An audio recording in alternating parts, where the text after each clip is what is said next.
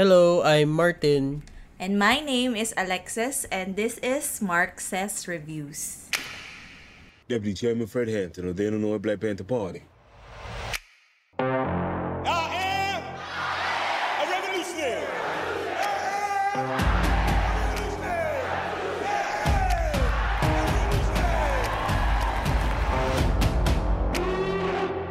Welcome to our second episode. So, sa lahat ng nakinig ng aming first episode, salamat, maraming maraming salamat sa mga feedback and sa mga nag-share. Thanks din for listening and yun, nakinig din kayo sa amin nag Rant. ram, rant or nag-rumble on about sa Sound of Music. So, you, ah, sa Sound of Music. Okay, Sound of Metal. So, yun. Thank you. So, kakatapos nga lang ng Academy Awards last Monday and nanalo yung Nomadland. Pero isa sa mga nominees again for Best Picture yung pag-uusapan natin today. And that is Judas and the Black Messiah. So, bilang nabanggit ko yung Academy Awards, ang napanalunan nito is yung Best Supporting Actor for Daniel, Daniel Kaluuya? Oo. And yung best song na Fight For You ng H.E.R. Correct me if I'm wrong, pero alam ko parang half Filipino ata. Na parang second Oscars to, Filipino yung nanalo ng original song. Kasi yung first yung Let It Go, di ba? Pareho silang Filipino. So, yun. Pinoy Pride. Ang Judas and the Black Messiah is directed by Shaka King. So, tungkol saan ba itong film na to? Judas and the Black Messiah. So, it's about Fred Hampton and uh, William O'Neill. So, si Fred Hampton, a leading figure siya ng Black Panthers nung late 60s and kay William O'Neill. So si William O'Neill started out as a parang petty thief and ginawa siyang informant para i-infiltrate yung Black Panthers. So, yung Black Panthers, para civil rights movement to. And nung time na yon yung head nila, si Fred Hampton. And yung film, tinitingnan niya yung actions ni William O'Neill kasi siya dun yung titular na Judas and si Hampton yung Black Messiah. Yun, so yun, parang tinitingnan natin if ano ano ba yung nagiging effect sa kay O'Neill sa kakasama niya kay Hampton. So, yun, nasusway na ba siya sa teachings or doon pa din ba talaga siya sa FBI niya na handler? Yung focus dito is more sa Betrayal. parang internal struggle din uh, and betrayal sa part ni O'Neill. Makikita din natin kung gaano ka charismatic talaga dito si Hampton. Actually, it's a, a historical dramatization lang talaga siya ng events Well, yun, if, if familiar kayo with the Black Panther movement, baka alam nyo na din. Yun nga yung problema kasi hindi ako familiar sa Black Panther movement. And yung feeling ko, honestly, nung nag-start yung film, para ako nanood ng sequel ng isang pelikula na hindi ko napanood yung first movie. Yung ganong feeling. Kasi parang hindi masyadong na-establish kung ano yung Black Panther, kung bakit ginagawa ni Fred Hampton yung ginagawa niya for the Black Panther. Pero as the film progresses naman, magigets mo rin naman siya. Pero sa pelikula, dapat first act pa lang. Parang kung ikukumpara mo sa Sound of Metal na review natin before. First 10 minutes pa lang, malinaw na kung sino si Ruben, anong character niya, tapos na-present na agad kung ano yung magiging problema ng character. Well, I think if criticism lang naman, I think yung enjoyment mo or well not enjoyment but more appreciation of the film I think it would depend din sa political leaning mo and sa knowledge mo on history which is feel ko di- dun siya nagfo-fall short nga din. Kasi hindi naman siya film na ini-introduce sa'yo yung Black Panthers kung ano ba talaga sila. And if hindi ka familiar sa movement, parang baka hindi mo din siya ma-appreciate as much. I understand naman na it's not a biopic or it's not about the movement, kundi actually yun pa, yun pa yung isang flaw I think na hindi for me malinaw kung kaninong POV ba talaga yung susundan natin. Gets ko naman na Judas and the Black Messiah, so dalawa sila. Kaya nga siguro walang na-nominate as Best Actor eh. Pero alam ko kasi pagdating sa storytelling, may isa talagang naning, nangingibabaw na POV point of view kung ka- sinong character yung susundan mo. Pero about the form, ayun pala, wala rin naman pala kaming spoiler alert dito kasi bilang historical nga siya, I think alam naman natin kung ano yung magiging end nitong film na to. I really don't have anything much to say about its form or kung paano siya nakwento. So, when you say form sa film language, ah meron kasi tayong tinatawag na form and content. So, yung content, yun yung subject na gusto mong ikwento.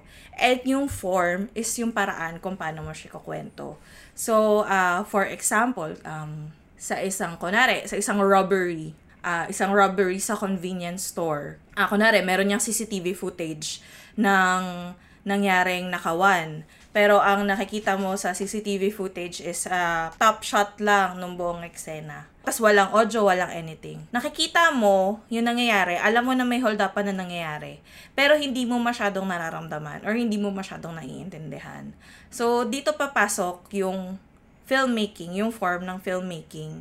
Ito na papasok yung, kunwari sa cinematography, paano kukunan yung robbery na yun na ah, mag, magbibigay ba tayo ng insert ng cashier na ubos yung pera, ganon, yung mga. Ah, sa direction, kung ah, sa anong point papapasukin yung mga magnanakaw, ganyan. Sa casting, kung sino yung ikakast ng magnanakaw, ganyan. Sa cinematography, though, is mapapansin mo talaga yung paggamit nila sa spaces. Na lalo na pag ah, kay Bill or si William na shot na parang kahit na kasama niya yung mga Black Panther, ah yung shot lagi sa kanya is solo shot. Either close up or medium shot or ganun.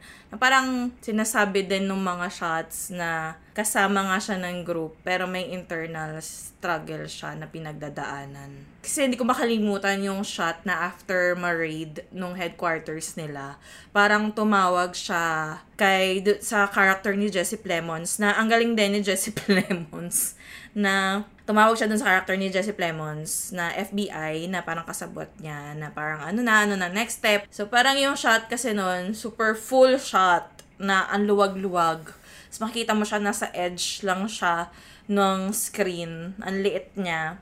Tapos tumatawag siya. So ma- mafe-feel mo talaga na lost siya, mafe-feel mo na alone siya, na isolated talaga siya. Kaya din ba siguro na mas nakikita natin yung nafe-feel niya din dahil sa frequent na close-up sa kanya. Mm, mm, mm. Tapos yung mga close-ups dito, extreme. Kagaya ng pag nag-speech si Fred Hampton, hindi mo makikitaan talaga masyado ng wide. Lalo na pag sinasabi siya ng The Revolution, yung nag-chant-chant siya. As in extreme, when I say extreme, as in parang mapuputol na yung, mapuputol na yung forehead, mapuputol na rin yung baba. Kasi di ba yung usual natin na nakikita, nakikita na close-up shot is may headroom pa, meaning may space pa sa ibabaw ng, ah, ng ulo tapos para may space pa sa sa ilalim ng baba. Ito, puro talaga extreme close-ups na napuputol na yung baba, napuputol na rin yung forehead. So, kitang-kita natin yung face niya. Kaya rin siguro hindi ako convinced sa 21 siya kasi kitang-kita ko yung mga pores niya. Nagsispeech siya.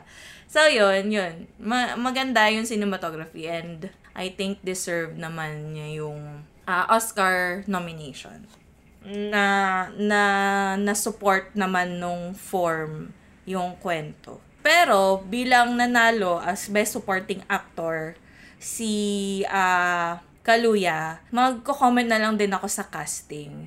Sobrang galing talaga ni Kaluya tsaka ni Lakit Lakit Stanfield. Sobrang galing nila. Actually, deserving talaga sila. Sila Kit din deserving siyang manalo. Pero ang issue ko lang dito is, um, ah sana kumuha sila ng younger actors.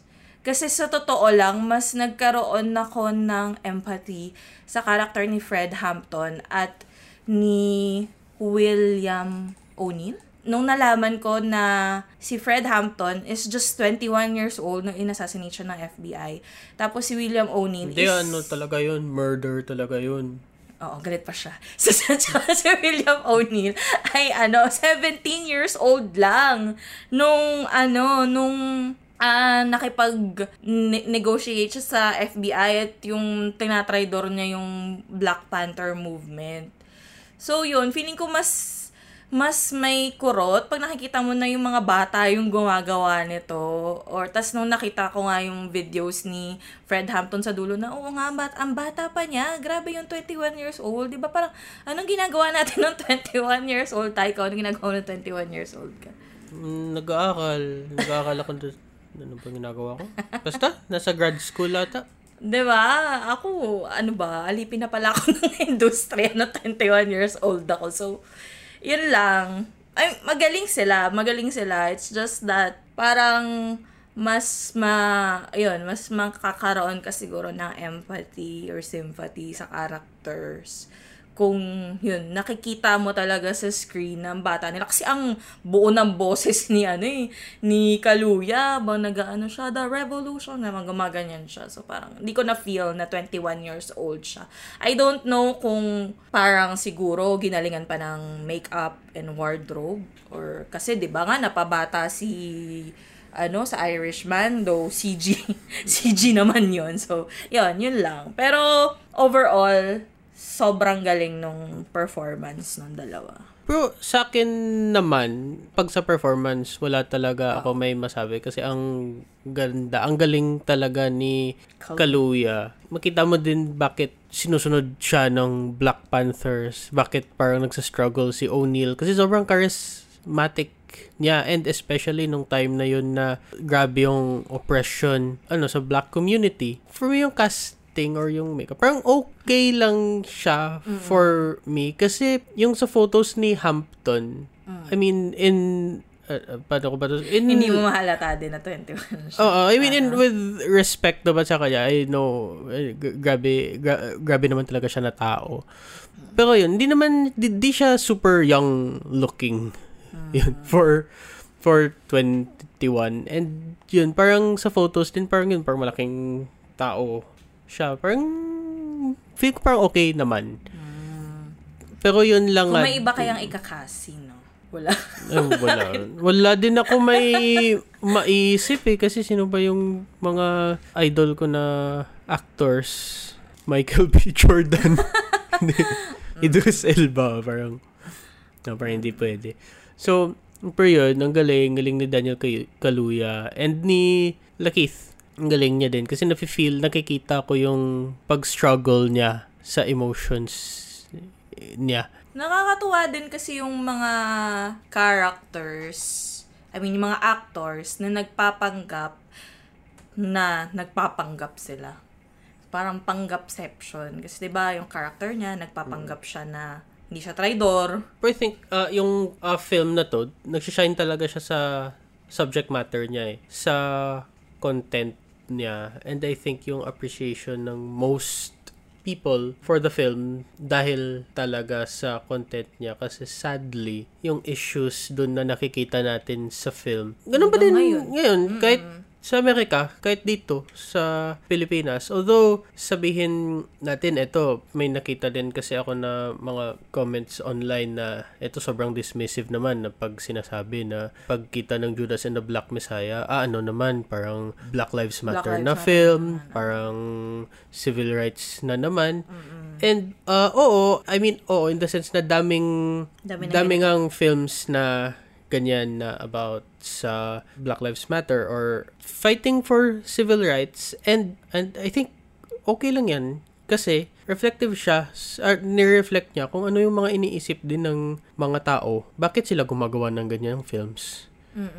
Kasi yun yung nafe-feel nila nafe-feel sila na oppressed sila. And it's kailangan talaga yung mga films na yan. Although, yun nga din, dyan din siguro magpa-fall yung criticism ko sa film na more siya talaga, although, syempre kasi yung title niya, Judas and the Black Messiah. So, more talaga siya about the people than the Black Panther movement as a whole. Nung time na yon kasi iba na din yung Black Panthers daw ngayon eh, pero that's a different story. Ik- ikaw, ano ba yung masasabi mo about sa content?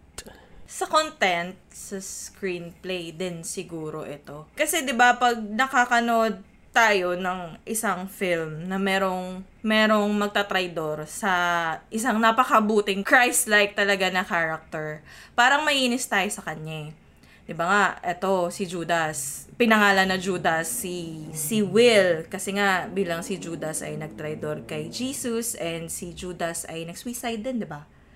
So, Oh, same. Same sa nangyari kay William. Di ba mainis tayo? Pero dahil sa nangyayari ngayon sa atin, in fairness, nagbago yung parang perspective ko pagdating sa ganyang bagay. Kasi hindi ako nagalit at all sa character ni William. Maiintindihan mo siya eh, kung bakit niya pinili pa din na mag-tridor sa Black Panther kay Fred na na- kahit napakabuti ni Fred sa kanya. Kasi yun nga, biktima lang din siya ng sistema. So, parang ang una ko talagang naisip dito is si ating kumuha ng, ng isang tray ng itlog sa community pantry. Though nakakainis naman talaga, una mo maiisip is maiinis ka talaga kay ate. Pero, hindi kasi si ate yung may kasalanan. Kundi yung gobyerno na hindi naman niya nagagampanan ng maayos yung Basta yon mahirap nang magsalita. Basta you're getting my point, guys. Baka kasi ma-red tag kami bilang Marxist reviews pa naman to. Mm, 'Di ba? Kita mo din kung kit and hanggang ngayon as you can see ang relevant pa din ng film kasi yun parang natatakot ka na kung ano yung sasabihin mo baka ma-red tag ka diyan ng Oo. NTF. Hello NTF, wag Puro- kami red tag. Shout out po kay... Pero yun, ang ag, yun nga, agree din ako doon ang na si Will, parang hindi ka din magagalit sa kanya kasi oh, biktima siya ng system nila eh. And actually, I don't know kung ganun din yung na-feel mo. Pero parang yung ibang information kasi na binibigay niya, parang hindi naman, for me, hindi naman ganun ka Kalaki. ka huge like for example yung sa ano yung binigay yung Blueprint. ap- a blueprint ng apartment ni Hampton either way kahit hindi niya yun binigay papusukin pa din nila na papatayin yung mga tao doon although well kasi nakikita natin yung perspective yung perspective nung sa Black Panthers na yun wala, natutulog lang mga sila dun. Isa lang, nga parang, tama ba? Isa lang yun yung armed na tao, yung guard lang eh. Pero, baka, well, syempre, dyan mo din nakikita yung paranoia nung state, nung those in power na parang isipin na, grabe, parang armed to the teeth talaga dyan sila, which hindi naman totoo. And I'm sure pag, pag nakikinig ka ng news, alam mo din na ang paranoid nga nung state Totoo, 'di ba? Ang daming pinapatay ngayon ng mga activist leaders. Ganon din kung ano nangyari kay Fred Hampton at sa Black Panthers. Pinasok sa bahay, inassassinate tapos sinasabi lang na dahil may may illegal possession of firearms. So, 'yun, medyo pasensya na ako, medyo hindi namin ma-explain yung sarili namin. Pero, marami kaming off the record na lang na, marami kaming trinim sa podcast na to. Kasi medyo natatakot din kami. Pero, kung hindi lang tayo nag-fear sa sinasabi natin, uh, we can go on for for hours or ano kung ga- gaano ka nakakagalit actually yung yung film. pero yun, ang tapang ng pelikula na to, hindi kasing tapang namin kasi wala naman kami mga armas dito. So yun, ang tapang, ang tapang ng pelikulang to and very telling yung yung takot namin to say a lot na hanggang ngayon is nangyayari pa din kung ano yung nangyayari sa pelikulang to. Kung ano yung nangyari, I mean, sa pelikulang to. So ano na lang ano na lang siguro. So sino kaya yung ma-recommend mo ba yung film na to sa ibang tao? Sino kaya yung mag-enjoy nito or like yung makaka-appreciate ng film na to? Feeling ko, hindi kasi siya easy watch. So, may pinipili din siyang audience. Feeling ko, lalo-lalo na ang makaka-appreciate nito yung, gaya nga na sabi mo, yung kilala yung mga, yung kilala yung Black Panther Party. Pero, hopefully, panoorin siya ng lahat.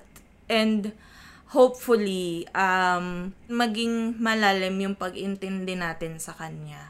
Kasi yun nga, gaya ulit ng sabi ko kanina, kung papanoorin mo lang siya at i-judge mo lang yung actions ng mga character, ng mga decision niya, is ang magiging takeaway mo lang dito is nakakainis si Bill. Yun lang.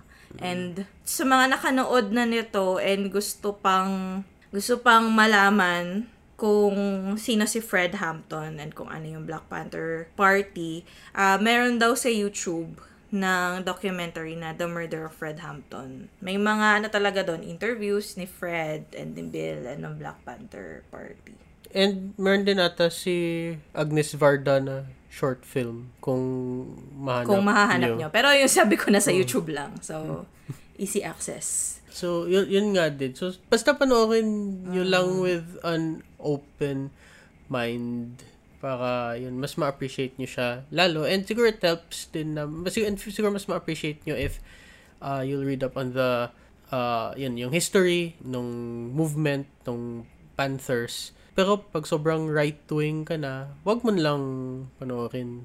Oo, kasi, Mm, kasi- maiinis ka. Sasabihin Oo. mo lang NPA sila. Yun lang yung Oo, sasabihin yun lang mo. Sabihin mo, sabi, siguro, pag, ah, ano, makita yun ng mga, mga tao dyan sa right wing, what up, right wing, ano lang, yun, nangyari yun sa kanila kasi NPA sila. So, yun, wag nyo na lang panoorin if hindi nyo siya panoorin with an open mind. Well, we hope na panoorin nyo and yun nga, I, we apologize din if parang parang nag-hold back nag-hold back kami. So, well, if nasa Pilipinas ka and sinusundan mo yung news, alam mo naman siguro kung gaano ka Oo. delikado maging expressive these days. And yun, ina, inaamin ko naman na hindi ako katulad ni Fred Hampton na ganun ka-fearless. So, kaya medyo selective din kami sa sinasabi namin once again which shows kung gaano pa din ka relevant yung Message. message ng film na to. So, yun, nag-aalangan din talaga kami na i-review tong pelikulang ito bilang napansin nyo naman, medyo nag-hold back nga kami. Paulit-ulit namin sinasabi na nag-hold back kami. Pero, yun, if you would like us to review a certain film, pwede nyo kaming i-message sa aming Instagram account. Instagram lang pala guys, din ako gumawa ng Twitter. Sa at Mark Says Reviews. You can follow us there too para makita nyo yung kung may bago kaming episode. And of course, follow us din sa Spotify. And I think you're listening on Spotify. So, click nyo na yung follow button. Wow, vlogger. so, yun lang. yun So- lang po yung masasabi namin. We're sorry if this is short. And uh, next week, I think another Oscars Best Picture nominee. Pero, I think pa lang, hindi pa kami sure. so, Oh, baka pwede din something else. Pwede din anime para covered yung mga lahat na yung demographic mga demographics for yun. Ah, pero Oscars siguro. Nomadland. or gusto nyo Filipino film? Ah, oh, pwede. pwede. Oo, mga Oro Plata. Isa pa. Grabe yung plata bata. or ano, Maynila. Sa ko. Tatlong taon walang Diyos. Oo nga eh. So, yun. Thank you for listening and enjoy watching. Uh, thanks for listening. Ta- sana ma-enjoy nyo yung, or magustuhan nyo yung Judas and the Black Messiah. Bye! Bye!